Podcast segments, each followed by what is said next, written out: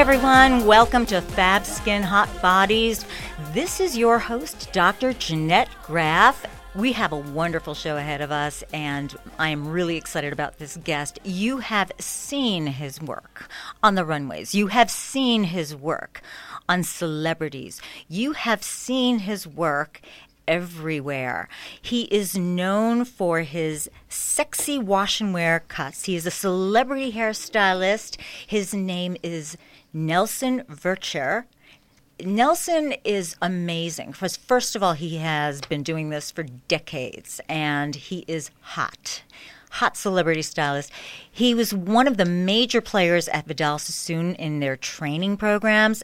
He has been at the most elite salons in New York, and he currently works in the most in the elite salon of Rita Hazan, where his chair is buzzing constantly.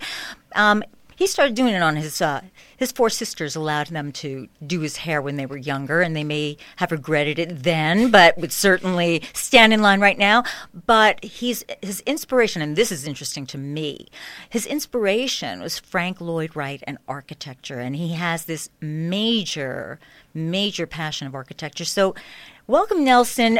Well, thanks for having me. And I have to say, listening to that introduction, I had to look around and see if I was who you were talking about, but I think it's me.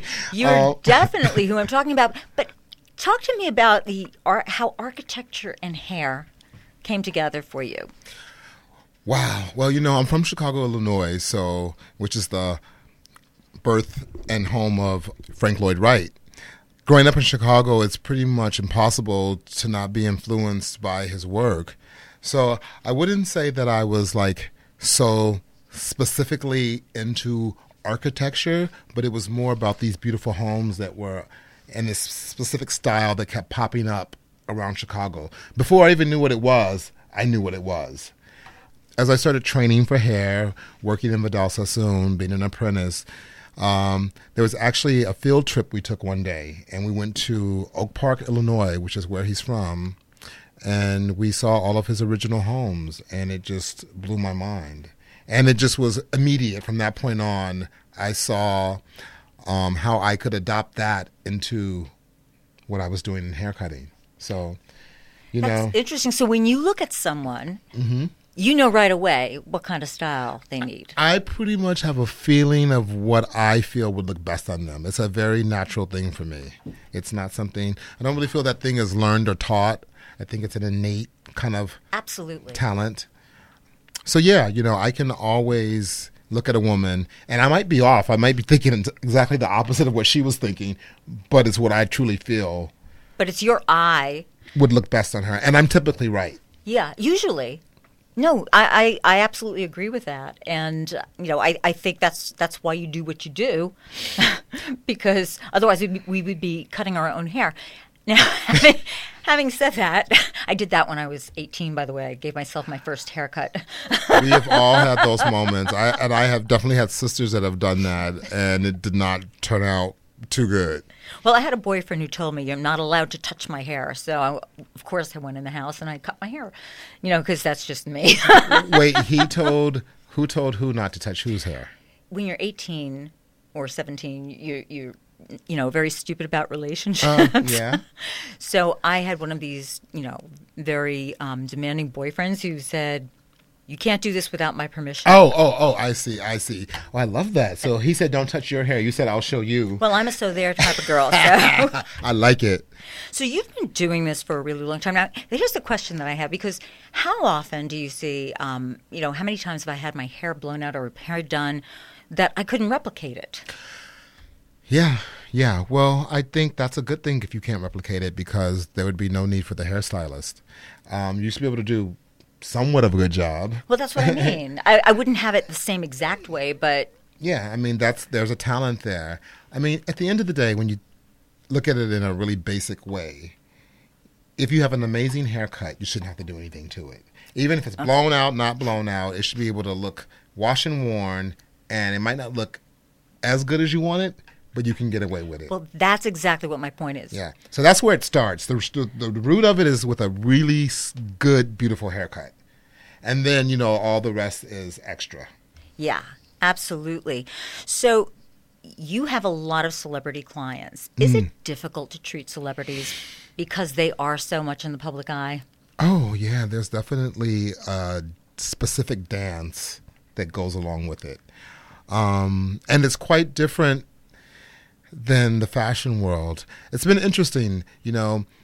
At one point, I would say from the 80s, late 80s to 90s, mid 90s, it was almost a problem if you worked in the celebrity world and in the high fashion world. Like if you did celebrity, you almost kind of was quiet about it. Mm-hmm. If you were primarily known in fashion. Now it's completely changed and everything is kind of merged together. But a celebrity eye is a little bit more of a commercial eye. It's not as, you know, you can't take the same kind of chances that you can do in fashion. Fashion is all about fantasy, it's not about reality. And so, and when you're working with celebrity, there's a bit of reality that goes along with that. And, um, and fantasy now. and, and yeah, and fantasy, but but it's but but a different type of fantasy. right. And the best way I can describe it is a celebrity, as much as they may not be approachable, they want to have some element of being approachable for their fan base, no matter how glamorous they are. In fashion, no one gives a care about it being approachable or someone being too skinny or someone, you know, those rules don't apply. So, um, my point is, I think there are very few guys, and I do feel I'm one of them, who can actually skirt between those two worlds and really have an impact. You know, we talk about how to keep up with what's hot, and I kind of get the idea that you're one of the people that set the trend of what's hot. I mean, you know, you heard it here first. you know, I've never been a follower. I mean, if it was left, I went right. That's my natural instinct. It's not always been the best for me, only because I can have a real punk rock attitude about things. You know, I want to. I'm not interested in everyone liking me or being right for everyone, but I'm interested in being right for the right person. No, absolutely. And, you know, so that's why I said, and I looked at your website and I, you know, we're, we're going to give you um, Nelson's website information um, and Instagram, but you have to see some of these styles, the softness, the beauty of these styles. I said, I want, you know, like some of those oh, longer mm, styles. Mm. I said, this would really look good mm. on me. Yeah, no, you, yeah, absolutely. But they're just beautiful. I've never seen such beauty. It was almost like the architecture of the hair. The structure was beautiful. Well, I'm glad you picked up on that because it's something that I really try to put across in the work. I look at and I hear a lot of people, my peers, people who are younger, a little younger, a little older, and we talk about the new generation of hairdressing and where it's going and the people and the talent and and I feel that I'm evolved enough as a person, even if it's something that I don't get and it's new for my generation, I can enjoy it or adopt it or appreciate it if it's really good. But I do feel with the newer people coming up, there is less of respect for people who've done it before or even an interest of what happened before them. Is that right? Yeah, yeah. And I don't want to be one of those dudes who are like, oh, it was better in my day because everyone says that. I mean, Well, you see, to me, having the talent and the eye and being able to translate that talent of the eye to the hand is perennial. I mean, it's something that is never, you know, that spans generations. So let's talk about this longevity. And, you know, you've been doing this a really long time. What are some of the challenges that you have faced? Oh wow, God! There's been so many. Um, well, a as I spoke about before, just making that transition from going from a salon hairdresser to a editorial hairdresser was a big challenge. Some of the you know immediate challenges were scheduling, just you know trying to maintain a salon clientele, and then also explain to them I'm going to be gone to Europe for three weeks. So Sure. that's a hard dance. But you you know you find your people who really stick with you and you make it work. Also, um, just um, being an African American man in a industry that doesn't have many of us working on the side that I work on, and doing you know all textures of hair, not being limited to one thing, and just kind of the struggle with people's stereotypes and expectations of what they thought I would be. You know, but but you know, I'm one of those guys who are I'm an optimist and I'm positive and I love people. You know, there's a point a side of it that I want to prove these things don't matter. Do you think that that still exists to the same extent now? Not to the same extent, mm-hmm. but it definitely exists. I mean, a perfect example. If I was to help someone on a team that I didn't normally work on, and I was, you know, came in to help them on a fashion show, they would assume I was the black hair expert. Where honestly, most of my training has been in European hair. Mm-hmm.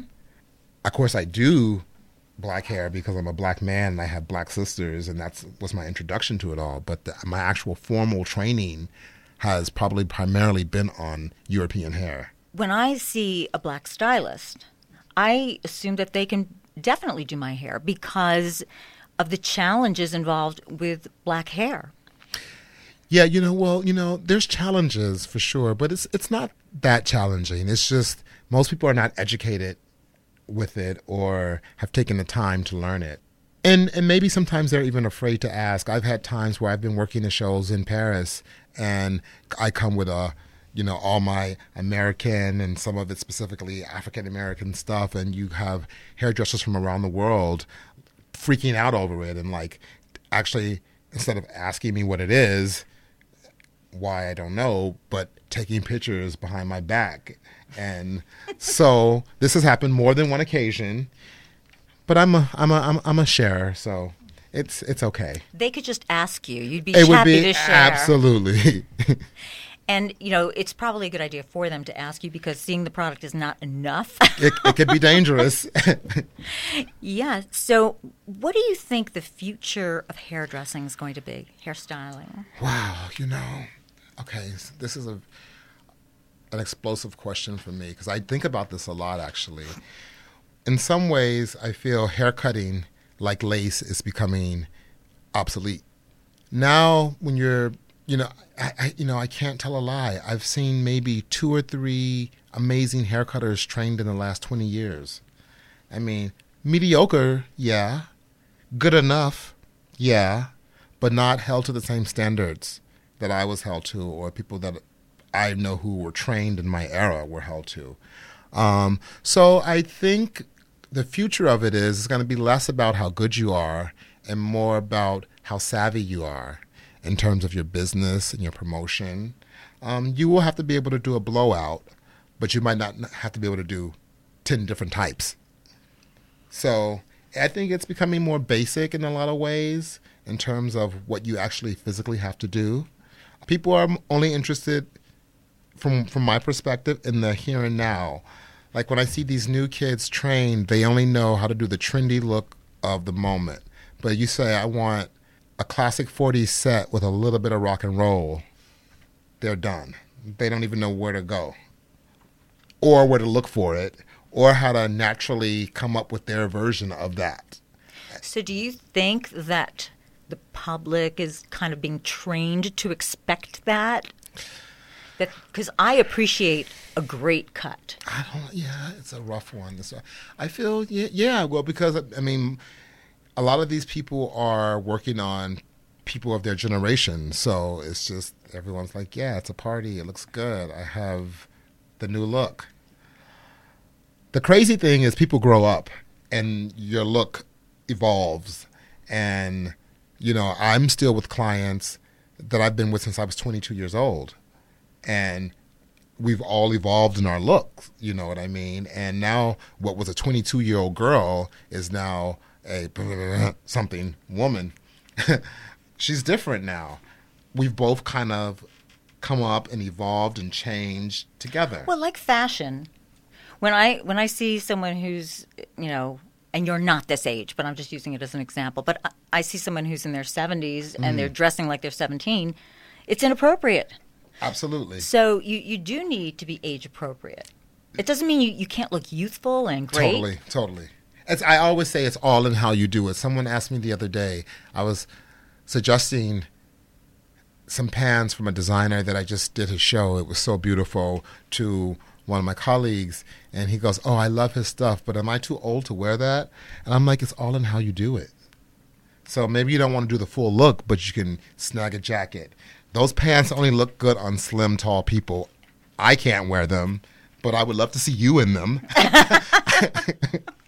so, you know, I, I, really feel it's all about knowing what works for you. And this is with anything. This is the one thing I always preach to with the kids coming up, and I'm like, I'm always on them about this, and I, they, they, they laugh at it sometimes, but it's real talk. Know your eras you like know the 60s from the 70s to the 80s and all the in betweens because these things will come in to haunt you if you don't.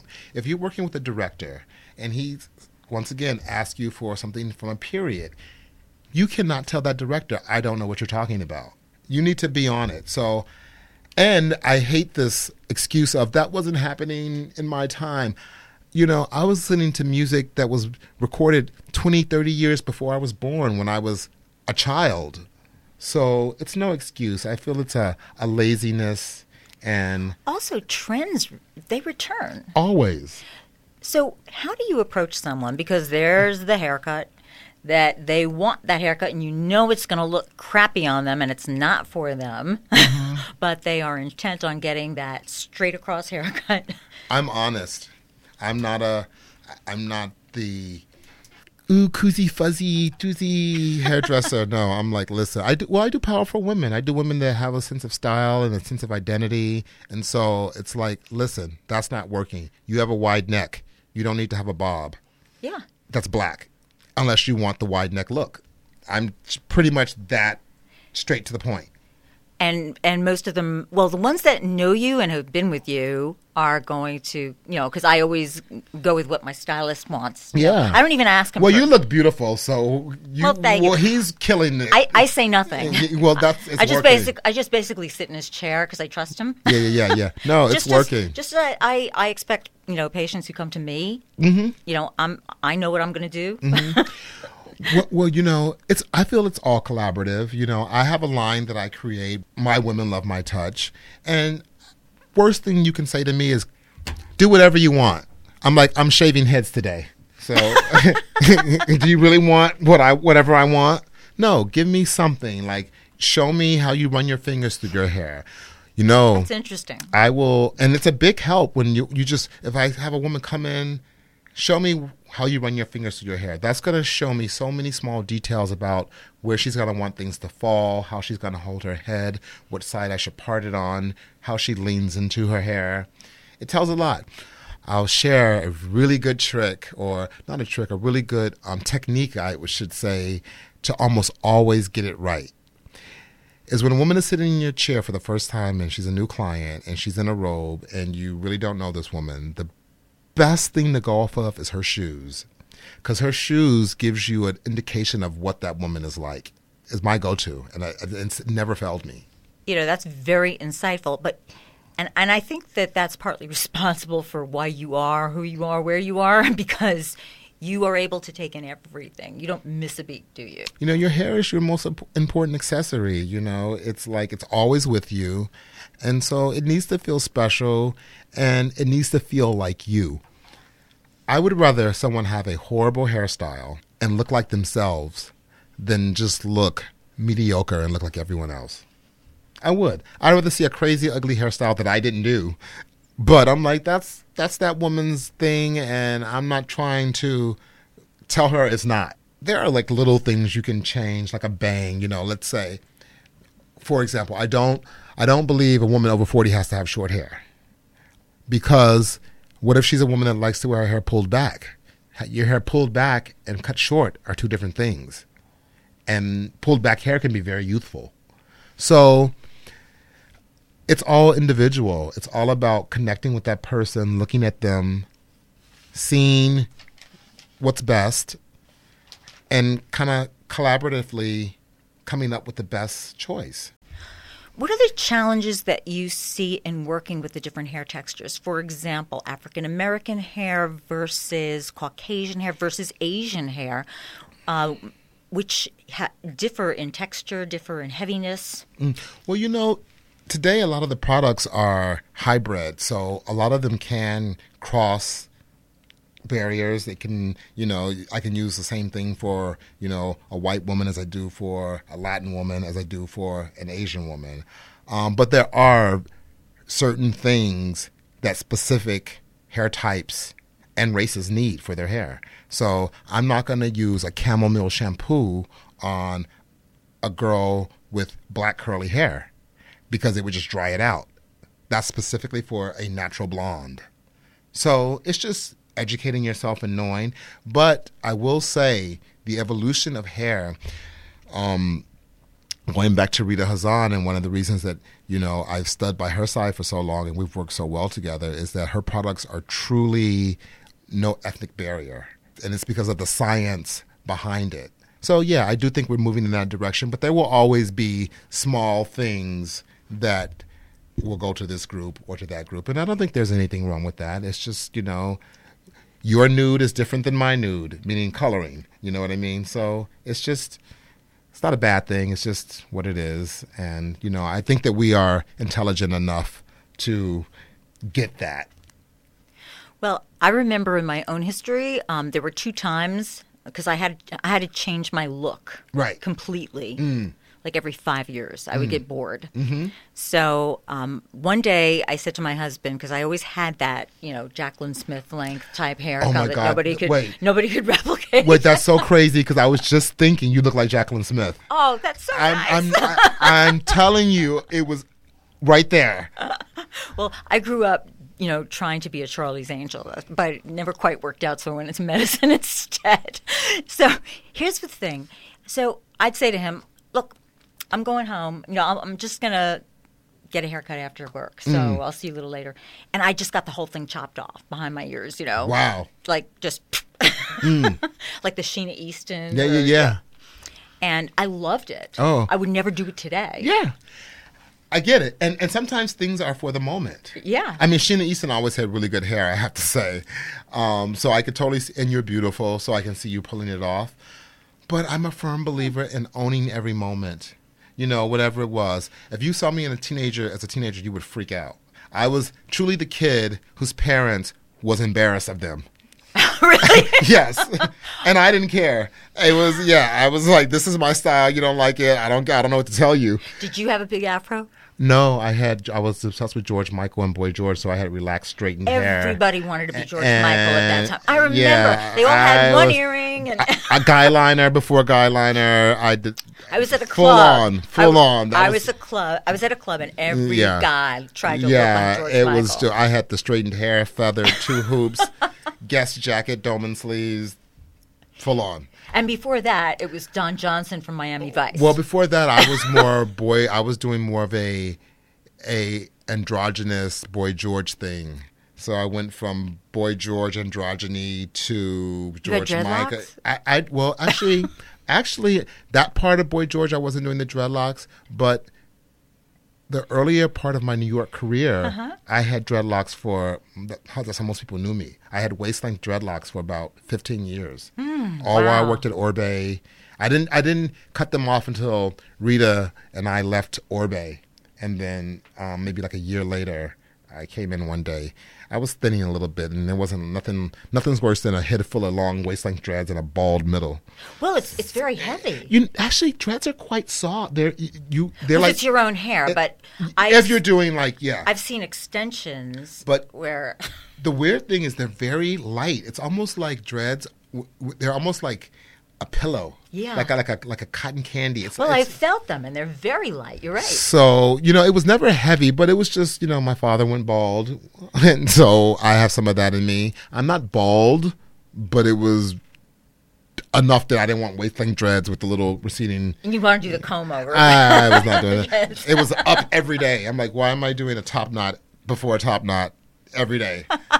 so we had to get rid of that. I do miss it sometimes. So I never really. I actually had a fro before the dread, right before the dread. So I had short hair. Then I started growing it, which was a little fro, and then once it was a little fro, I started dreading it. So here's a here's a confession. In the second grade, yes, um, because I grew up in a neighborhood that was black and Jewish, ah, and my best friends were black. Ah. And I always envied their hair because they could put the roll and kind of like let it stand up. Yeah. and I couldn't do that with my hair. Well, you know, I mean, there's the thing is there's the Jew fro.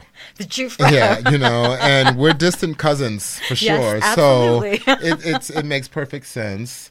I love a good Jew fro, though I must say. Um, they're the only ones that can compete. Look at Barbra Streisand, um, and she had a legend fro. It Yes. was pretty good. Although I think it was a perm. But, was a perm, but yeah. it was beautiful. Well, we can we can pull it off because you know, as I as I tell people, well, I have naturally curly Ashkenazi Jewish hair, Wow. so that's you know my hair is thick. thick, Yeah, thick. yeah, yeah. You you have gorgeous hair. Well, you know, Rita's an Egyptian Jew, so she actually has very curly hair. Yeah, we straighten it all the time, but 15 years ago or 20 years ago, maybe even more, we've known each other for so long. Oh my god. it was she was like curly, curly, curly, wild curly girl, and now it's like bangs and straight. Well, you know, it's interesting when flat ironing came out. Game changer. It was a game changer, but for me, I never had super straight hair. Mm. Never had super straight hair. And then I saw myself on film Mm-hmm. looking in a microscope with this super straight hair, and I said, you know, with my features, this makes me look really severe. I get it. Yeah, I totally it's not it. soft. Yeah. and with that said, there are ways to use a flat iron where you're not getting that super sleek look. Yeah. So it's once again going back to technique and knowing things. You don't have to just wear your hair pinned straight like Cher to use a flat iron. Sometimes you just do the bottom. Sometimes you do it mid shaft down. Sometimes you just want to loosen the wave. You know, so it's it's all these things, and and this is also where I've picked up on newer things because you know my day of the flat iron was just bone straight, but you know you start seeing these kids come up under me and they were doing waves and this, and I definitely saw that, took note, and adapted it but started doing it better because I had more classic training. Because So you when are start- you. yeah, and, and, and when you have those fundamental things under your belt, you always apply it to whatever you're doing. Right. So even if I'm learning something new, I go back to the beginning. Well, the basics are always there. Absolutely. Yeah. Well, Nelson, please, could you tell our listeners your contact information, website, how they can reach you? Absolutely. Everything is Nelson Vercher. At Nelson Vercher, nelsonvercher.com is Can my you spell it? Yes. So I can be reached at Rita Hazan Salon Fridays and Saturday. That's R I T A H A Z A N 212 586 4343. NelsonVercher.com or just Google me. You will find me. I'm there. I'm easy. I'm easy to find. This man is a superstar. And I am so grateful that you came today and, Oh. and took time out of your day to be a guest on my show, and I really appreciate it. You know, thank you so much for having me. This is another way I feel hairdressing is changing, doing things like this, keeping it interesting, trying new things, and, you know, just meeting awesome people. I had a great time. Oh, fantastic. Loud.